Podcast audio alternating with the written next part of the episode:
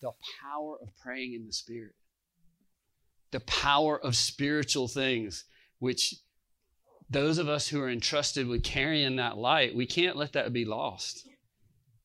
You know, we can't let that be lost. That's part of that light that we're entrusted with carrying the message of reconciliation. Well, I get, you know, it, it, it, it's not scary because we don't have a spirit of fear, but it's scary for the church when you look at it and realize that spiritual things could easily be gone and we could be trying to be New Testament uh, Christians, but worshiping in the flesh. And, you know, if we're not careful, it's kind of what we've been doing. And that's why we don't see the things that are produced by the kingdom of God because they're spiritual things. Even God, you know, the Lord is spirit and God is spirit, you know. So you're not going to get there by doing fleshly works in terms of the things of the kingdom of heaven. It's not going to work. Beat, beat your head against that door all you want to. And, and Jesus said, the Father is worshiping or seeking those who will worship in spirit and therefore in truth. Because the truth is, in the Old Testament, we were worshiping in the flesh and it wasn't what he wanted. And Jesus, you know, that's clear. And so Jesus said, Here I am, here's a body to sacrifice so we can get to spiritual things so we can move. And God was allowing that, don't get me wrong. He was allowing the sacrifice, but it wasn't what he wanted. He was put in a position because Adam failed, because of sin, because of Satan, the enemy. And he loved us enough to, to allow himself to be put in that position. But ultimately, he wanted people to worship in spirit. And we were spiritually dead. So, you know, isn't it interesting? God loved us so much, he took what he could get for a time, and then he made a way that we could get back to spiritual things. Amen. Isn't that awesome? So we just tapped into that for five minutes. And, you know, level eight, nine, I don't know, pain just because, you know, and we're arguing about it in our head, but the truth is, follow me on this. Pain is infirmity too. Pain is born from infirmity. You know, if, if the pain you're experiencing is born from sickness, then it's a part of the fall. Therefore, the pain has to go too, not just the sickness. And I say that because Satan will, he'll try to tempt you on that point. When you're really down and you're really hurting, you've really been sick, he'll, he will literally propose to you, yeah, the sickness is going to be healed, but you have to endure the pain. No, you don't. Because Jesus bore the pain also, folks. He, he bore excruciating pain on our behalf, just like he did death, just like he did all the illnesses and brokenness. Amen. Do you agree? And so you have to push back and say, no, it's not true. I don't buy that. I'm not going to perish for lack of knowledge. No, I'm going to tell you what I believe. I believe it's all. Jesus bore it all. Therefore, pain be gone. Pain be gone. You're under my feet. I'm not listening to you. You're listening to me. Greater is he who's in me I've been told by the Father Himself, greater is He who's in me than everything that's in the world, everything caused by the fall. Amen. Isn't that true? So kick back and say, No, I don't receive that. I'm not receiving that. I don't receive that. In Jesus' name, be gone. Be gone in Jesus' name. Be gone in Jesus' name. Will you persevere until it's gone? Will you persevere? That's what you're going to be faced with. Nobody's going to be there to help you. You have the word. Amen. It's so true. It's so true. And if you're not tenacious, if you won't take it by force, you won't get it. Will you forcefully take what belongs to you? I, I will tell you, Satan doesn't want to yield to you at all. He wants to crush you. you know? Will you rise up and stand and take what's been given? There was a man one time that wrestled he wrestled all night for his rights. And when day was breaking, he held on, even with a broken hip or, or touched hip, a hurt hip. He held on and said, I won't release you until you bless me. That was symbolic of the kingdom of God, symbolic of God Himself. But he said, I won't release you till you bless me. I think we need to see that as the 2022 church. We have to press in for what's ours. You know, you have to you have to be willing to go to battle for what's yours. Amen. On some level. So if it doesn't come easily, don't quit. Grab a hold and fight. Just a suggestion, but have You have an example in Scripture. You have more than one, but that just happens to be one, you know, of holding on. Amen. You want to get a door open that won't seem to open? What's your what's your example in Scripture? If somebody, if you need bread because somebody's come to your house and you go to your friend, you knock on the door, but it's late and they're already in bed, he's going to say, Hey, I'm not coming to the door, right? That door is not going to open by your first little light knocking. But what did it say? Even though he's your friend, he won't open the door because he's already in bed and his children are asleep. But it says, if you keep knocking and keep knocking, he's going to get up and come open that door, right? That's what it says. You want a door open? Keep knocking. If it won't originally open, don't stop. Somebody may be struggling with that. Well, hey, there's not a somebody to that. Everybody on some level struggling with a door that needs to open in the spiritual realm, right? No matter what it is, something that's been promised you just didn't easily push open when you walked up to it, right? So are you still going, or did you say, well, you know, that must not be for me? Jacob fought for his and he got it. And by the way, he wasn't legal in it. And I, I want to remind you, his name wasn't changed until he fought. It didn't become Israel until he fought. It was still supplanter, one who takes from someone else, tries to take from someone else, right? And he fought for what was his and held on and said, Until you bless me, I'm, I'm, I'm hanging in. I'm going to fight till you bless me. You know what the blessing was, don't you? The name change. Right? That name became the name that's synonymous with children of God or God's children, Israel. Isn't that great? Amen. Okay. So if you'll join me, let's talk about uh, spiritual. That's weird, isn't it? Spiritual. Couple of ground rules we need to lay out immediately. When we say spiritual, uh, if you were to go to 1 Corinthians 12 and you want to read about the spiritual gifts, I mean the true ones, not the ones that we get sometimes from the little things you can fill out those are not really spiritual gifts a lot of times. The spiritual gifts are, are really listed in 1 Corinthians 12. I think it starts at verse 8 or somewhere along in there. But anyway, there are nine of them listed there. Okay? And the key to it, and I want to remind you because I ran into this this week, and I'll give you the example just really quickly, not to hurt anybody's feelings, but I was just reminded that their spiritual gift was service. And that's not a spiritual gift. It's a talent. Some people are better at hospitality than others. They are just born and built to serve others, and they do it so gracefully. They're so good at it. And I'm not saying they're not. I'm not saying that's not valid. But what I'm saying is, it doesn't take the Holy Spirit to do that. There are people that aren't even believers that are great at those things. Does that make sense? So it's not a Holy Spirit given gift if somebody who's not even born again can be wonderful at it. It's just a natural gift, a natural talent. And you can't confuse those two because you really get off track. And that's what the problem is sometimes in the fellowship of Jesus Christ is that we're still we're still focusing on fleshly things thinking that it's worship in spirit, right? And so there's no value in it. Not to hurt anybody's feelings. I'm talking about in terms of worship. There's no value in the old ways because Jesus said the Father seeks those who worship in spirit. These are the people the Father seeks. Do you want to be sought by the Father?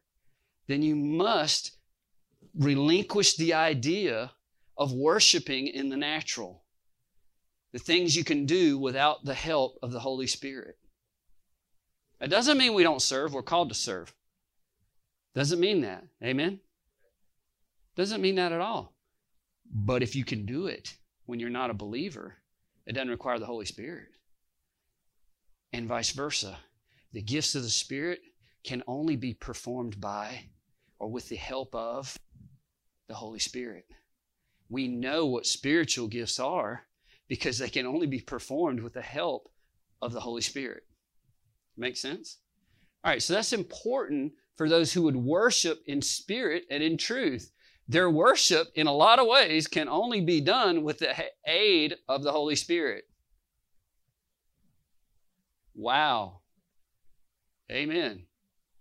Now, if it would be interesting if you looked at this, if you looked at the spiritual gifts, you would see that seven of them were all available in the Old Testament. Now, I'm not going to get into them today. We really don't have time. But if you if you think about word of wisdom, word of knowledge, for, for instance, prophets worked by those day in and day out. That was their bread and butter, that and prophecy, right? Gift of prophecy, gift of word of wisdom, word of knowledge. And that's how they were known. So, guess what? Those are not unique to the New Testament, even though they're spiritual gifts listed in the New Testament. They're not unique. Guess what? Miracles aren't either. Elijah calling down fire was happening in the Old Testament. So even miracles operated in the Old Testament. The gift of supernatural faith. Let me tell you, Noah was operating in it when he heard a word from God, and it took him, I don't know, close to years and years, I'm going to say, to build that ark. And it took supernatural faith. No natural man had the faith to stay at that for that many years. That was something supplied, okay? But that was in the Old Testament. The only things given that weren't in the Old Testament, the two out of the nine, seven being in the Old, were tongues and interpretation of tongues. So, why wouldn't we see that as something really important? When we have a Savior telling us the Father looks for those who would worship in spirit and in truth. And that's a delineating line from the old to the new. Then, if we looked at spiritual, because really in the translation it doesn't say spiritual gifts, it just says the idea is manifestations of the Holy Spirit. If we really said it like that, it'd make sense, wouldn't it? Because nobody would mistake service, probably, probably, as a manifestation of the Holy Spirit when somebody's not even born again can have that same manifestation. They might not. Amen? They could. But let's look at it the way it really is. It has to be a manifestation of the Holy Spirit to be a spiritual gift. Amen? Now that changes everything. Because nobody's given a true word of wisdom. No Christian person, unless it's through the Holy Spirit. Now, they may be accessing some other spirit. Where is it? 1 John 4 says, For many spirits have gone forth. Test all the words that you get. For many spirits have gone forth into the world. What does that mean? That means the demonic spirits exist and they talk. That means the fallen angels, the powers and principalities, they talk in the spirit and you can hear it in your head. Amen? So we have to test. We have to follow. That's why actually a lot of things written out for us here as a guide. So we don't get fooled by those things. Amen? Does that make sense?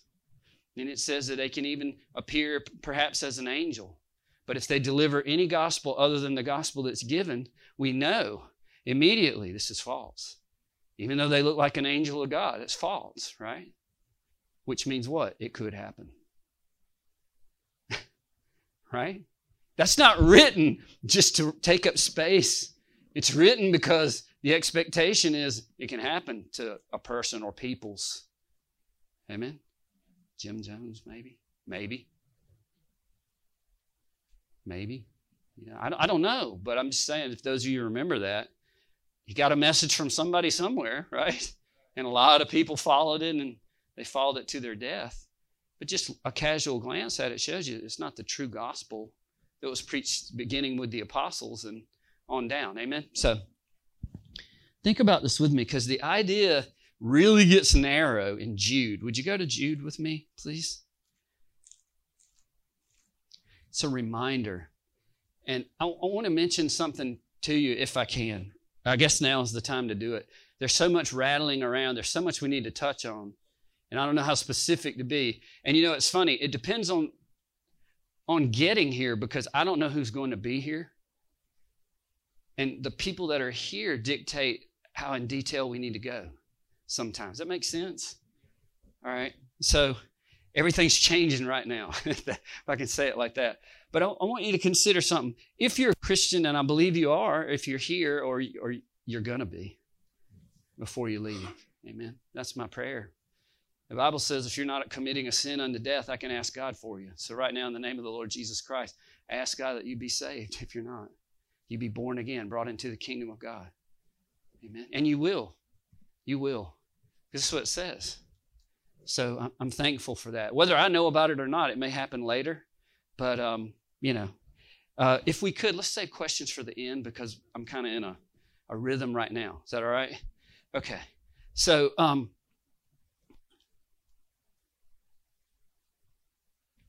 you're a spiritual person. You believe that? That's what new birth is, right? Amen.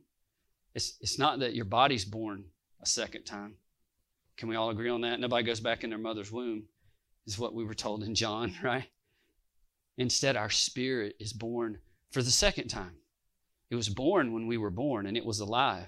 And it was alive until the law came and we knew what God's will was, and we did the opposite. And then each of us, just as Adam and Eve did, died spiritually. So we can't really argue with Adam. His nature is in us, but we all do it just as he did. Amen? Each of us. But when we choose Jesus Christ, our spirit is regenerated. That doesn't necessarily mean anything happens to our body. You can't tell the difference sometimes. Not in the color of the eyes or anything like that. Amen? Make sense? All right. So if you're a spiritual person, what blocks you from being able to access the spiritual realm? I don't know if you've considered this, but the main thing that blocks your access to the spiritual realm is your flesh, it's your body. And, and, and Jesus kind of said this. He said, You know, the spirit's willing, but the flesh is weak. He was saying that my spirit really wants to do this, and I know it's the right thing to do, but the flesh is blocking me. The flesh wants to preserve itself. And all the fleshly urges are about the body, right? And really, there's nothing good in a fallen body. So to follow it is certain death. Amen. Does that make sense? You can't let it lead because if it does, it has no idea where it's going and it's not going to God, right? Amen. So you need to be able to access spiritual things. You're a spiritual being, you're born again of God's Spirit. But something blocks us from being able to hear God. Let me give you the first example. There are things that actually help you get past that. One of the number one things is fasting. Fasting lowers the body so that it, I want you to know a lot of people believe that fasting causes God to speak to you. It's not true. God's always speaking. Fasting causes you to be able to lower the flesh, beat the flesh down so you can hear God. That's what it's about. When you fast, you're actually what Paul called buffeting your body in other words, disciplining it, not letting it be number one, putting it in its place, saying, I don't care about you. I'm going to seek spiritual things, right? I'm going to seek the other more than you. Amen. And that's what allows the flesh to be put down. So you can begin to rise up in your spirit and access the realm of the spirit. So fasting is very important. There are, people do it a lot of ways. And I guess we should say too that we have to understand that the spiritual realm is not just filled with good angels and the Lord, it's also where the fallen angels are, where their access is, right? So, just as a good prophet is accessing the Holy Spirit from the spirit realm and the kingdom of God from the spirit realm, a false prophet is accessing a lying spirit that exists. I mean, obviously, if you read the Bible, you realize it has to be true. Lying spirits went about talking to prophets and getting them in trouble all the time in the Old Testament. So, what in the world would the warfare be like today now that Satan has been kicked out of access to heaven and he's come down to us? And the Bible says in Revelation, Woe to the people of the earth. The war is here now. Amen. So, but we still have to access the Spirit. You know, that's what people do when they take uh, LSD, for instance. They're going on a, you ever heard? They're going on a trip. Well, they're not crazy. They're leaving their body and going out into the spirit realm. And that's where they see the pink elephant with all the dots, right? Or maybe they see a person that gives them insight. You know? And I don't want to start any kind of, you know, conspiracy theories or anything, but where do you think Nikolai Tesla got all his information from? You think he was just one man was that much smarter than everybody else? He said in his writings that he was getting it in dreams and in visions. You don't have to be real smart to figure that one out. you know? I mean, maybe, maybe. I'm putting the stuff out here to spur you to think. There's so much more going on than what we're seeing here. There's so many important things that are happening in this millisecond than that piece of dust floating across right there. Right? There's a reality that my natural eyes can't see, and yet it is the reality. It's the reality, and it's going on in real time right now. Amen? It really is. And you're a citizen of it, even though you can't see it. If you're born again, you're a citizen of the Spirit. Right? Amen. So part of that spirit realm is against you, and part of it's for you. The good news is greater is he who's in you than he who's in the rest of the world. And, you know, I say that with a caveat. That's true if you believe it and you act on it, just like anything else. You know? Kale, you cook with kale? Sometimes. I never do. But kale's good for you. It is. How many of you believe it? If you act on it. If you leave it in that bowl, it's great for people, but not for you. And that's pretty much how the Word of God is, by the way. And we tend to like apply it to ourselves without eating it from the bowl, right? Amen? You ever notice that? Everybody's doing that on some level. Oh, God is good, right? But they're not eating out of that bowl, they're just talking. On some level, that's where most of us are on something, right? So I'm not trying to incriminate anybody, but we ought to get past it. We ought to, I guess, face it and get past it. Amen. So, if you will, in Jude, look at verse 4, and there's only one chapter, so you don't have to worry about what chapter, right? It's funny though, the computer will still make you put in Jude 1 4. It won't accept Jude 4, even though there's only four. It's like, you don't understand there's only one chapter? But anyway, that's for another day. What's the second and third word there in verse 4? Second and third word. Not the first word, but the second and third. Yeah. Certain men or certain individuals. I want you to pay close attention because these people, they're among the church. Certain men. And he said certain men. Obviously, it's probably certain people, but right? For certain men have crept in unnoticed. They've crept into your fellowship, to the body of Christ among the believers unnoticed. Okay? So I want you to let unnoticed color your concept of this, the word unnoticed. Because the general translation or understanding of how this passage goes would require noticing. And the one thing that you've been told now is they are certain men, they've crept in, and they are unnoticed, is who he's writing to, okay? And it's interesting. He says, who were long ago marked out for this condemnation, ungodly men who turn the grace of our God into lewdness and deny the only Lord God and our Lord Jesus Christ. They deny God. Now, how many people would you think have crept into the fellowship that are openly denying God? I don't think the church would fall for that. I think if people literally walked in here and said, I don't believe in Jesus, they'd be pretty obvious. So I don't think that's what it means. Even though that's the way most people interpret it, that would still be spotted pretty easily in most fellowships. You agree? Now, I mean, obviously everything has layers, so let's look at it and break it down. But um, they came in among the believers. They are not godly. They're not godly. They're in the church, but they're not godly. They've crept in unawares, but they're not godly. So something's happening that these Christians were not able to, to figure them out. Amen? That makes sense? And um, if you look now at verse 8, we don't want to go through the whole thing, but likewise, these dreamers, your, your Bible say dreamers?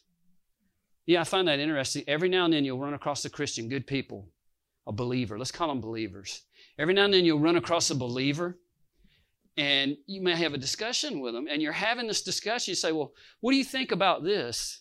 I mean, this is what the Bible says. Why don't you uh, practice this? You know, why do you guys not practice this? Well, you know, I think that what that means is that's a dreamer. See, the job for a Christian is to cast down imaginations, dreams. You see? Because what we do, we don't dream. We don't well, you know, I kind of take that as that's a dreamer. What Christians do is read it and take it as that. And they cast down the imaginations of the person who says, well, I know it says this, but that's not really what I see. No, it simply says this why don't you do this? Why don't you believe this? Why don't you go to a fellowship where they do believe this? Well, you know, I, I just kind of, okay. But you're being a dreamer. A dreamer is someone who has their own interpretation of everything God does. But God doesn't honor my interpretation, He honors His. But I want to tell you, those people are in the church, buddy. They have crept in unaware. And even many of the pastors do those same things. Well, you know, you have this faction in your church that, that's not believing. Why don't you discipline? Well, you know, they're good people. Their mom and dad gave to this, and, you know, they've just been around. Their family's been around forever. Yeah, just keep going. You're dreaming. Keep imagining those things, right? Casting down imaginations and every false thing that vaunts itself against the truth of God is what Christians are supposed to do. Paul said that's who we are. And he was talking about he and his fellows. You know, but still that trickles down to everybody. Amen, doesn't it? Hey? Yeah. Um, so these people are in, in among us now. Amen. And most Christians allow it and you think that's love. Well, I'm allowing them to do that because I don't want to call them out because it'll hurt their feelings. You know, love hurts your children's feelings. When you give them that little spanking or you take away something that's important, it hurts their feelings, but it may save their life. So the greater love is to save their life, not to let them fail. Right? Everywhere Jesus went, sometimes he was confrontational, right? Because the truth confronts what's false. You can't help it. You just can't help it. Now, it's up to them how they take it. Wise man takes rebuke, right? They accept correction. A foolish man doesn't. Can't do anything with that. Except just teach that the Bible says that. Hopefully they figure it out, right? Amen. So, if we can, we're, think, we're thinking about these uh, certain men that have crept in in verse 8. Likewise, also these dreamers, these certain men that are dreamers, right? You with me? They defile the flesh, they reject authority, and they speak evil of some translations say dignities, some say dignitaries. You with me? All right. Um, that's three things that they do, basically. Um, and so we were given, we were given in verse 7, I, I skipped verse 7 on purpose to go back to it. We were given an example of how these people operate in verse 7. You with me? Sodom and Gomorrah. You remember it? You remember it? Good thing none of you were there. Amen. Yeah. Actually, it might have been a good thing if 10 of us were there. might could have saved their city. right? But Sodom and Gomorrah, the cities around them in a similar manner, and this is in verse 7, having given themselves over to sexual immorality and gone after strange flesh, um, suffering the vengeance of eternal fire. They're set forth as an example. They're set forth as an example. Now, they're set forth as an example, and the example in Sodom and Gomorrah of the sin that was, uh, de- you know, the reason it was destroyed was what? Was what? You don't know? What happened? Right, somebody said it. Yeah, sexual immorality. Right. But I don't want you to think that the example is carried over in the same way. In the, in the example of Sodom and Gomorrah, it was homosexuality, right? Okay. So The example, though, doesn't transfer in the same sin, perhaps. The example transfers. That makes sense? So we're not necessarily talking about people in the church that commit the same sins. By the way, sexual immorality is a lot of things. So we kind of got to all look and make sure we're not in that. Amen. So, but giving them over sexual immorality and going after strange flesh, they're set forth as an example, suffering the vengeance of eternal fire.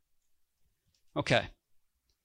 And then it says, likewise, so in the same way, these certain men or these dreamers have crept in and they do these three things, right? What do they do? They defile the flesh, reject authority, and speak evil of dignitaries. Now, defile the flesh, you automatically think, because the example given, that it's something to do with sexual immorality. You automatically think that. It's not necessarily true. Not necessarily true. Right? And you so let's look at it and try to figure this out. They defile the flesh, reject authority, and speak evil of dignitaries. Hmm. Defile the flesh. What do you think about that? What does that make sense? Um, anybody? I'm actually.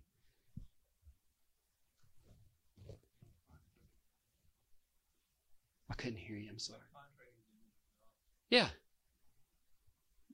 To defile the flesh simply means to walk in a way that's not godly. That's all it means. And to try to convince others to do that too. That's what it means. Now, it could be sexual immorality, it doesn't have to be. But if you look at what's given, it's probably going a different way. Defile the flesh, reject authority, and speak evil of dignitaries. When the Christian world, who are dignitaries? Maybe a speaker that comes to speak to us. And somebody in the churches in the back back there speaking you know, I don't know about that guy. I've heard things, uh, da, da, da, speaking evil. And what, what does that do? That undercuts their testimony. And when they preach the word of God, it makes you perhaps doubt the vessel that it's coming through. Right? Does that make sense? Uh, and perhaps maybe one of the elders in the church or a pastor or someone, wherever, wherever this is, disciplines them and says, You can't be doing that. And they reject that authority. They reject that authority. They don't want any part of it because, hey, I make up my own, you know, and, and we just we just talked about that a while ago. They're dreamers, right? So they make up their own rules. Well, I don't really take it as as the pastor's the head of the church. I mean, I, for me, it kind of means, yeah, but it, says this. See, they're dreamers. You see what I mean? You run into people. Do you run into people like this that are that say they're Christians everywhere you go? They've snuck in. They've crept in. They have crept in. And most Christians are sitting right beside them, allowing them. It could be. Yeah. As a matter of fact, since you brought that up, this whole thing is against anointing. It's against spirit. It's against spirit. We're going to get into that in just a minute. Um, look at, if you will, uh, verse 9 is an example again uh, Michael the archangel contending with the devil when he disputed about the body of Moses, he dared not bring against him a reviling accusation, but said, The Lord rebuke you. In other words, he didn't say, I think you're a sorry person. Uh, he didn't start telling what he thought about Satan. He said, The Lord rebuke you. In other words, he didn't dream what he thought about Satan. All he said was, The Lord says you're evil. The Lord rebuke you. He followed the word to a T and followed authority to a T. Amen? Does that make sense? So, verse 10 says, But these people, these certain men, these dreamers, speak evil of whatever they don't understand. How many of us perfectly understand the Spirit? I'm not raising my hand. These people are the people in the churches that speak evil of spiritual things. That man got up and told that person, said it was a word of knowledge. I don't anymore believe that. Ooh, better be careful. That person over there said they were praying in tongues. I, that's of the devil. Ain't nobody doing that anymore. That went away years ago. Be careful. That lady in the back said she interpreted that, that message in tongues. I think that's a bunch of hullabaloo, hogwash. I'm not, I'm not, I'm not going to be a part of it. Careful now. Spiritual things. They said they witnessed a miracle. I don't anymore believe that. That was something else. It wasn't a miracle. Careful. Watch out. People have snuck in that are against spiritual things, folks. They're being led by people that are against spiritual things. They talk bad about spiritual things, and yet the Lord Jesus Christ said, The Father's looking for those that'll be spiritual. He's looking for those that'll worship in spirit. He's given gifts that require spiritual. Amen. Can you hear me? This is the church in the New Testament. And when we hear people speaking against it, we have to be careful.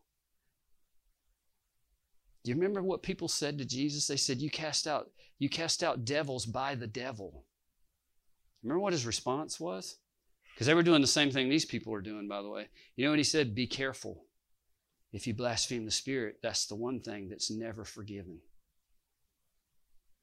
Don't blaspheme the spiritual work of God and call it of Satan. Be careful. Now, I'm not here to warn you about that. What I'm reminding you of is that spiritual things are so important. It's the lifeblood of the New Testament church. And yet, most of the time, if we're not careful, we're still worshiping under Old Testament ways. You know? Our testimony a minute ago was a testimony to what spiritual things can do. Does that make sense? Somebody's in tremendous pain. Within five minutes, praying in the Spirit makes it go away. Not coupled with an aspirin, not coupled with an oxycodone tablet, coupled with the power of God through his kingdom spiritually. Amen. Does that make sense? Okay. Well, I don't know. It must have just been a coincidence. If you believe that, keep it to yourself. Don't start saying it to everybody and trying to turn everybody against what's spiritual. You can get in trouble like that.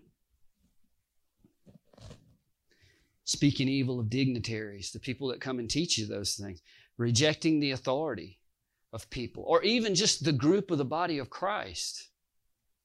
The church has authority over its members. You know? The Bible says if somebody's treating you badly, go to them. If they don't listen, it says take some more people that are believers with you. And it says if they won't listen to that, bring them in front of the whole body of Christ. Why? Because the body of Christ has authority to police its people or those that are supposedly its people on behalf of Jesus so there's a good testimony that goes forth. Make sense? Yeah. All right. So let's keep going. It, it gives you some examples down there, you know, and, and we should probably just quickly talk about them. Um, but first, look at verse 10. These certain men speak evil of whatever they don't know. Well, we don't know spiritual things, so they find themselves speaking out against spiritual things. You see, that's what they do. They speak out against the anointing. They don't understand the anointing. It doesn't make sense naturally.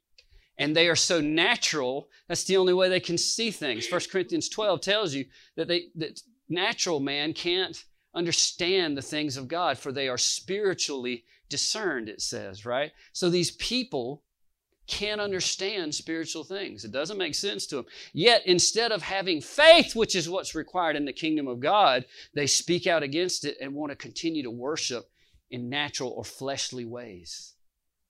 The problem with that is we know our Lord has told us that's not where we're headed. We're headed towards spiritual things more and more and more. Amen? So, what happens? You find a church and perhaps they and their leader won't won't move progressively towards the spiritual thing. God just goes around them and leaves them. Their buildings are in Augusta, shut down. They're for sale.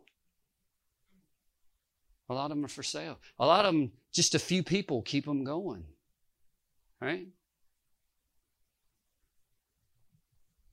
But it's not spiritual. And we need to we need to audit ourselves and make sure we always are. Wouldn't you say? All right, so here's here's here's the three things that. Uh, by the way, it says they speak evil of whatever they don't know, and whatever they know naturally, like brute beasts. In these things they corrupt themselves. It doesn't. What it means is that's where they stay, and they stay there so much they become corrupted by the nature. The way they worship becomes corrupted. The way they pray can become corrupted. That makes sense? Woe to them, for they've gone the way of Cain. It literally says, Woe to somebody who won't become spiritual. Woe to them, for they've gone in the way of Cain. Well, what's interesting about Cain? What did he do? Well, he killed his brother who was anointed. His brother was anointed, graced, if you like that word better. You know, he, he, he was given favor right? And Cain didn't receive that same favor, so he got jealous and killed killed the one with the favor. And so what is the example here? These people are, have crept into the church and they see the people that are blessed and what do they do? They speak against it. They try to try to get rid of those people, move them out of positions of leadership. There's a man sitting in this room that was moved out of position of leadership at a Christian type place because of the anointing, because the people around him were natural. Saw it happen.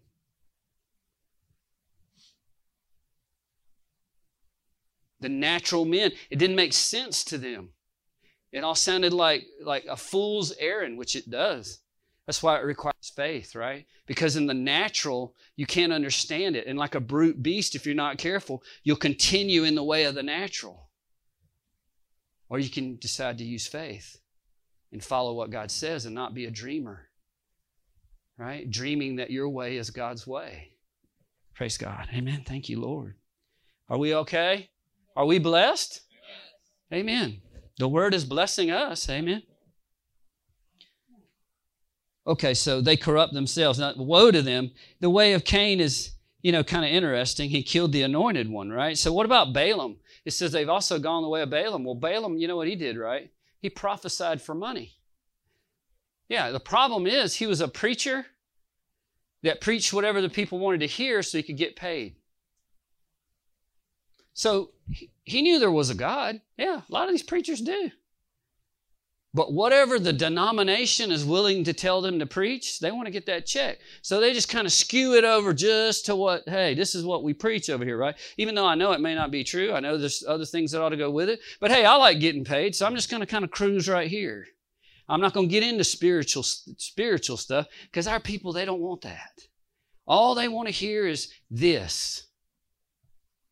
Watch out, Balaam. Hmm. You probably been around church, probably known some people, maybe some preachers that way, willing to sacrifice truth or the full truth to get paid. I hate to call them out, but you know, hey, it's the word doing it. It's not me. I'm just reading it. Right? And then it goes and says they perished in the rebellion of Korah. If you don't remember Korah, he tried to offer incense and be a priest guy. His line, the line he was from, was not a priestly line, right? In other words, he wasn't chosen for that job. But in his mind, hey, anybody can do this stuff, right? He was jealous of the anointing. The sad thing is, he was in the house of God. He didn't have to do that. He was just as blessed as anybody else. He just wanted their job. And that's really interesting. Think about it. He wanted the priest's job, but he had every ability because he was in Israel to be just as blessed, maybe even more blessed than the priest because he could go out in the market every day and trade and do, right? Amen. He had every ability to be blessed, but he wanted that job. Makes sense? The problem, though, remember now, these people aren't spiritual. We're going to get into it right here. I need to turn the page. You might need to too if you're taking notes. I don't know. Who are we talking about? Certain men, right? Certain men who have crept in. You still with me? Okay. It says they turn the grace of God into lewdness. That's what it said in verse 4. Just want to talk on that, just touch on that they turn the grace of God. It actually means to transfer one thing for another, to turn. That word means to transfer one thing for another, turn it into lewdness. So you think that means something uh, sexually oriented or whatever, but the truth is, lewdness means, um, well, W.A. Vines, I think it is, he, he, he said that it means an insolent disregard for decency. In other words, you don't care about the order of things and you're insolent in it. You're willing to just be brash about it and just run through the whole thing and you could care less what you what trouble you cause. Right? So that's lewdness. And so what it says you're willing to transfer the grace of God for unruliness. And remember what we said they speak evil of dignitaries, they reject authority, and they defile their flesh by doing it. They defile the flesh by doing it. Right? Okay, so you're beginning to see perhaps what happens. Now, I want to tell you that uh, it's just interesting as a side note that Jude quotes the Apocrypha here. and if you don't know, he quotes the book of Enoch here, which is not included in the Bible, but apparently was taught as truth, obviously, among the apostles. You know, amen. Um, so I just thought I'd say that if if you see that, it talks about uh, verse 14. Now Enoch, the seven from Adam, prophesied, and it goes to say um, to execute judgment on all who convict the ungodly. By the way, that's written in the book of Enoch.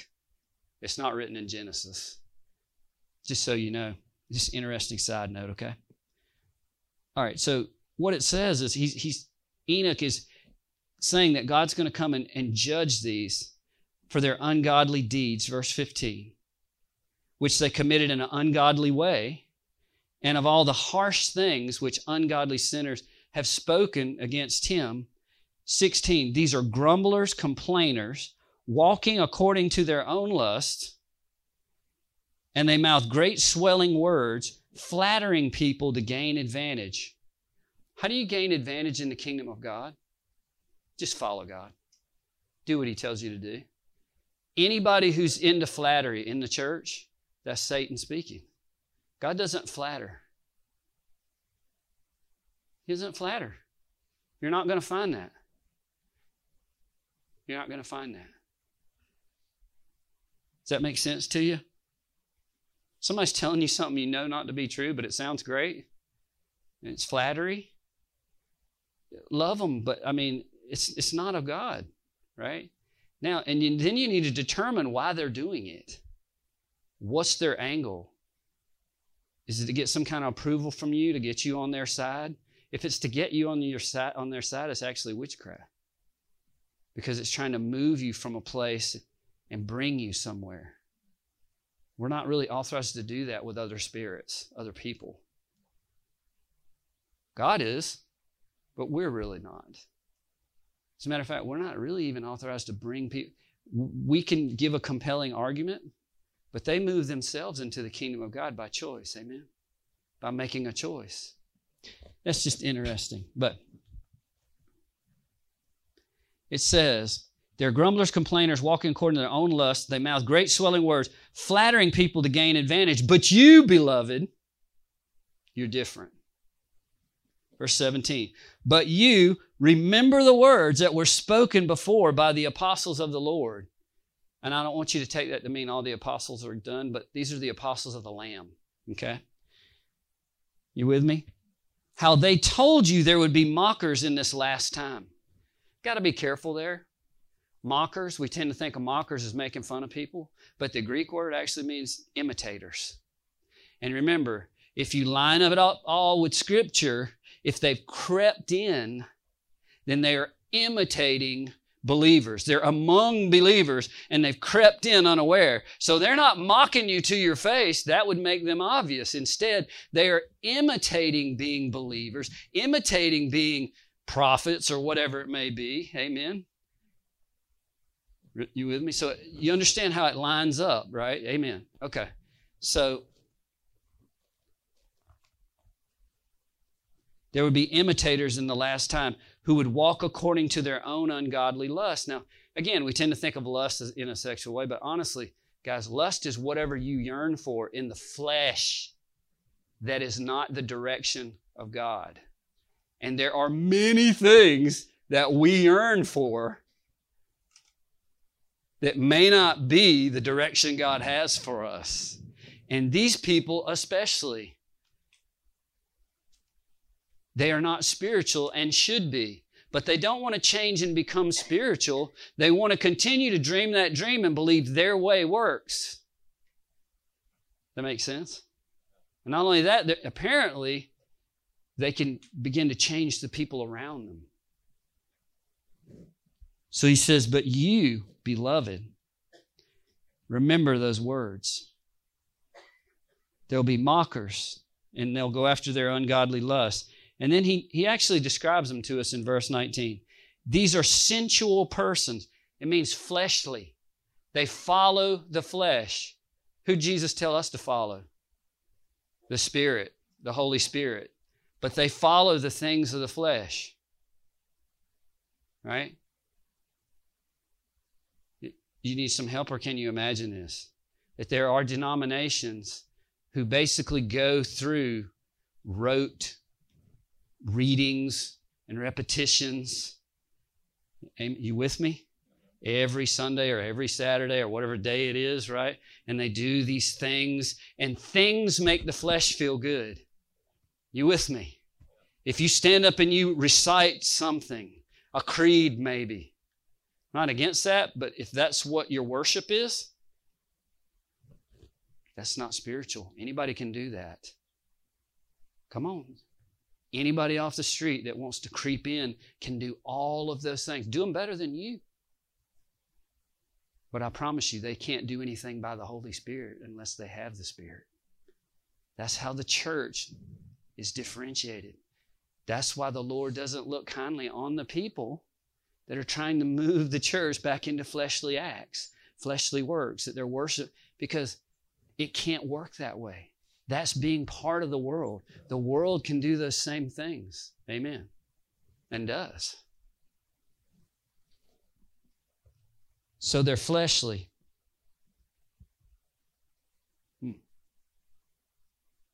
And it says they are sensual or fleshly persons, verse 19, who cause divisions cause divisions. I don't believe in all that spiritual hocus pocus.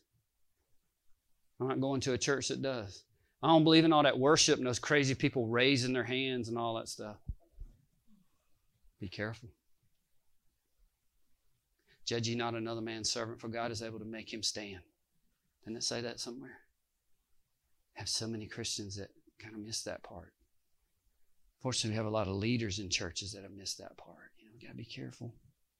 Got to be careful. Not saying that anybody's perfect, but these things need to remain on our mind. Amen. They cause divisions. And why do they cause divisions, folks? It tells you right there. The next two words or next three words. Not having spirit, not having the spirit. They cause divisions, not having the spirit. They're just not spiritual. And what it does is break up the body of Christ. That makes sense? You think the body of Christ is broken up? Sometimes, but it won't be.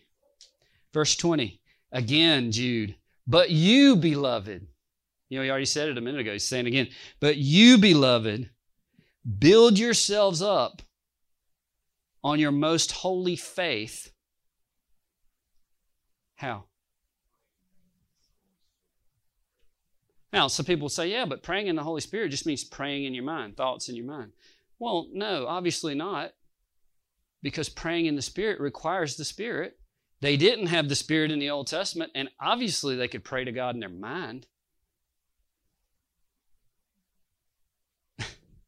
they could think good thoughts to God in their mind. Do you believe this? Obviously they could, right? Just like you can now. So, what's the difference? Praying in the Spirit is when the Holy Spirit prays through you, it's praying in tongues. Praying in tongues is praying in the Holy Spirit. Now, this is what's interesting about this because we were talking about that the flesh is blocked from the spirit. And there are ways, okay? Here, here's some of the ways we talked about it. Fasting will help you get into the spirit. Guess what else? All right, we said LSD and things like that. What's that stuff they, they drink in the mountains? People go up in the mountains and they stay in a house, and these people cook up this root type drink. Sorry, no, it's not moonshine. Moonshine, yeah, is definitely alcohol, which is another way, by the way. Alcohol is another way that you can lower your flesh and, and kind of step out into a different realm. You with me? That's why people like it. So, sorry? Yeah, something like that. They have a different they have a different name for it in in in Appalachia. Ayahuasca. Yeah. And they actually leave they say they leave their body and they actually have to have somebody take care of them for a couple of days.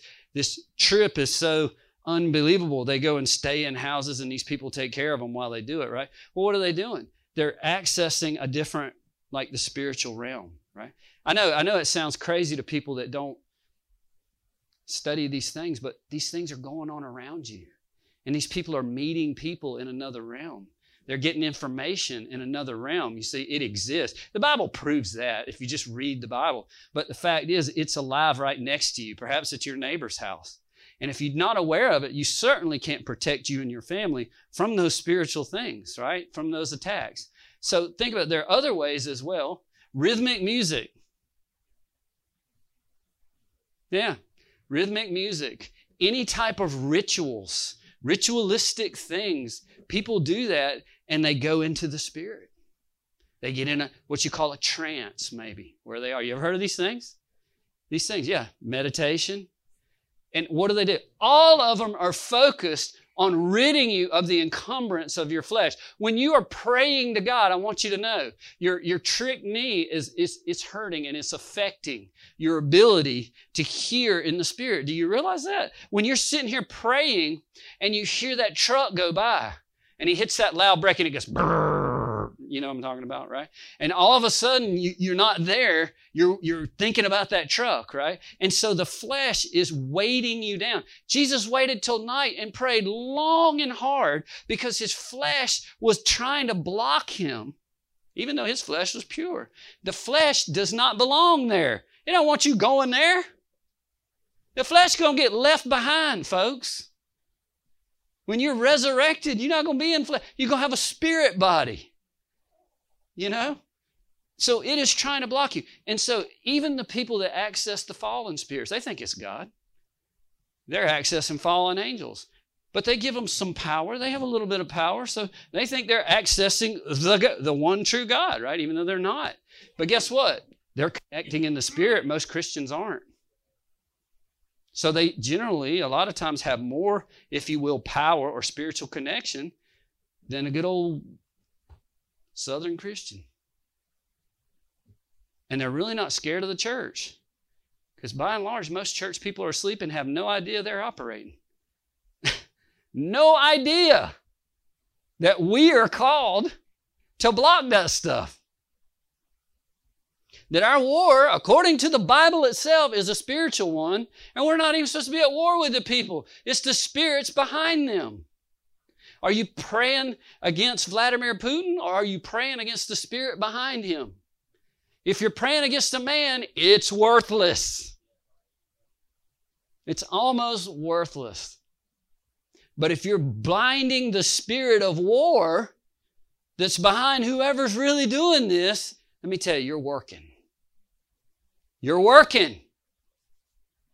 You've got a kingdom mentality. And you know what? You're doing spiritual work. That makes sense.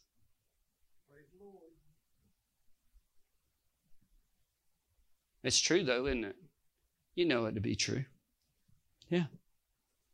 Build yourself up in your most holy faith. Here's the thing, Christians. Christians, fasting's good, but it's not the way given that'll automatically turbocharge your faith. It's not. And I'm going to tell you, you should stay in the Word of God. But the Word of God is not the thing that will automatically turbocharge your faith and help you access the spirit realm and hear from God. You know what it is? Jude tells you right there. Pray in the Holy Spirit to build yourself up, to turbocharge your faith. Beloved, build yourself up praying in tongues. Access the Spirit. What did we say?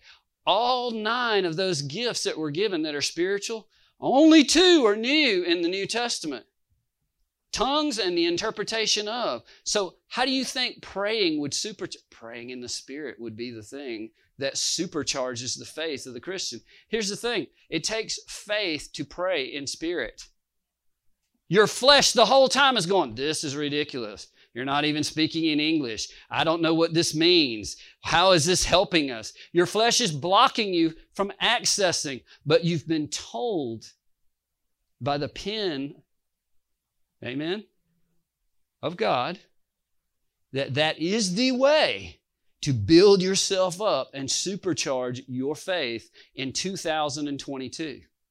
Now, you've had a testimony given to you that just two weeks ago, somebody's a tremendous pain was instantly, for the most part, you know, within five minutes, sent packing. You don't need, you got a testimony and you've got the word.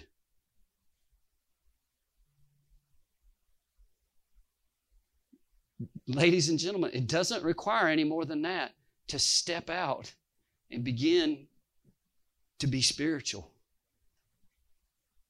and to hear the truth of what we're called to. Amen? I'm just suggesting that. I'm telling you, 2022 is going to be probably a year where there's more division between those who aren't believers and those who are. And some of those that have been riding in the middle for years, guys, they're going with the aren'ts. This thing's beginning to divide. And I'm going to tell you, the ones who are truly in Christ and truly believing in spiritual things, they're going to begin to have great exploits happening in their midst. I mean, you know, and the ones who aren't spiritual, they can grind their bones praying the old way. And I, I just can't, I don't, there's no evidence they're going to be getting answers and that they're going to be receiving the things of God because we've had 2,000 years now for the church to become spiritual.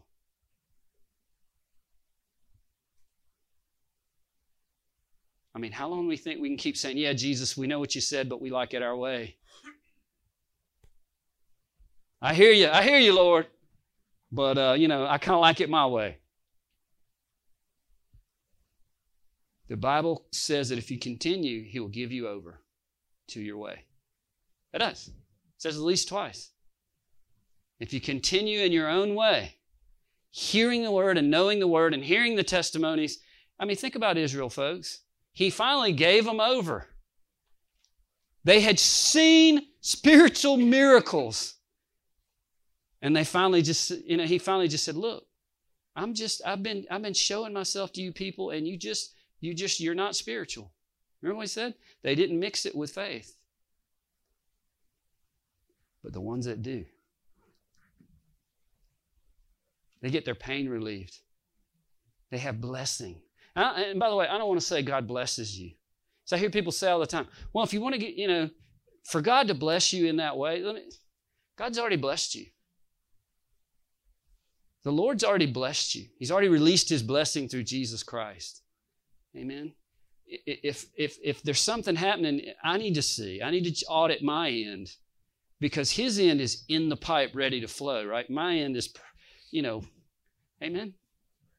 Amen. So, and by the way, the, the blessing's fully spiritual. Now, it'll manifest in the natural, just like it always has throughout history, biblical history. Healing always started in heaven. It always was a kingdom of heaven thing, even in the Old Testament.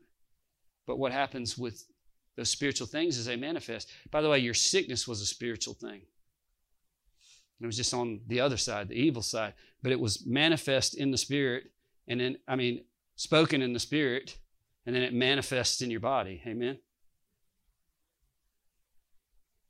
There's a realm that we need to begin to understand because we can't see it. Although, guess what? It, it is interesting that all the spiritual gifts help us connect with the spiritual realm. You can't see it, but you can get a word of wisdom. You may not know what to do, but you get a word of knowledge. You may not know the future because you can't see it, because you can't see in the spirit, but someone can prophesy. Can you hear me? These things are given for the church for these days. Raising the dead. All those kind of things are given to the church for these days. These days. Amen. Isn't that something? Tongues and interpretation given to the church for these days. If the church doesn't use them, wouldn't that be a shame? It'd be such a shame. Love you guys. Is anybody feeling any pain or anything? If you are right now, in the name of the Lord Jesus Christ.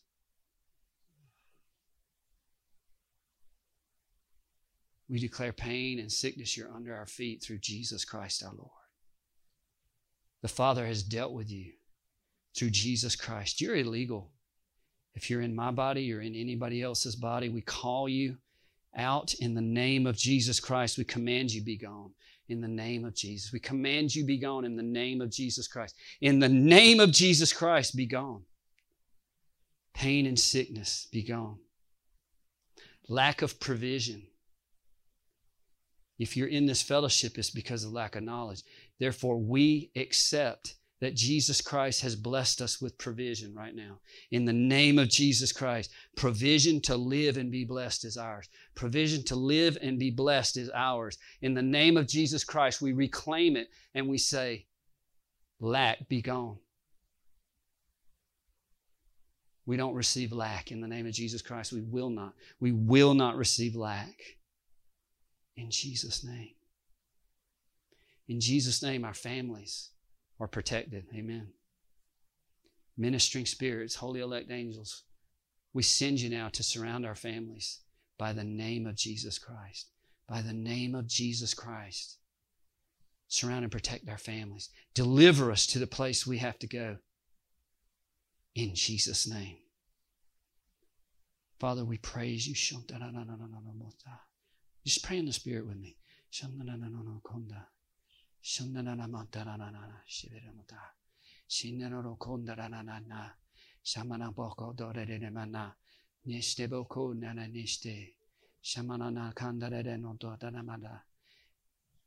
Father, I thank you that you're fixing things according to your will, that you're repairing things, that holes in the wall are being repaired, holes in the walls of our spiritual life are being repaired. Father, shantananana. Shimaroboto teremanata. I thank you for restoration of, of, of mothers and fathers to children, that there's that connection now. Thank you, Father, that we can communicate. Thank you, Father, without yelling in Jesus' name. And God, we just thank you that um, where we had thought we might need to go towards, uh, in terms of, of spirit, in terms of uh, being a believer, that we might need to go towards intellectual things. We've realized that spiritual things um, that seem like foolishness, perhaps, are the things given, Father. And we just thank you for that. We receive that now in the name of Jesus Christ. In the name of Jesus Christ. And Father, I thank you that all things that you've spoken about each and every life in this room remain true. They remain true and nothing's lost. In the name of Jesus Christ, we just declare it that nothing is lost in Jesus Christ. And we, we, we declare that in the implementation of our time, the blessing flows in the name of Jesus Christ. In the name of Jesus Christ, we believe. We believe these things. Father, we just bind the spirit of war in the name of Jesus Christ.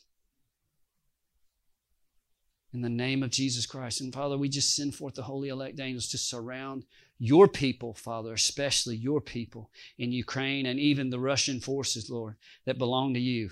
Father, that they would be protected and surrounded in the name of Jesus Christ.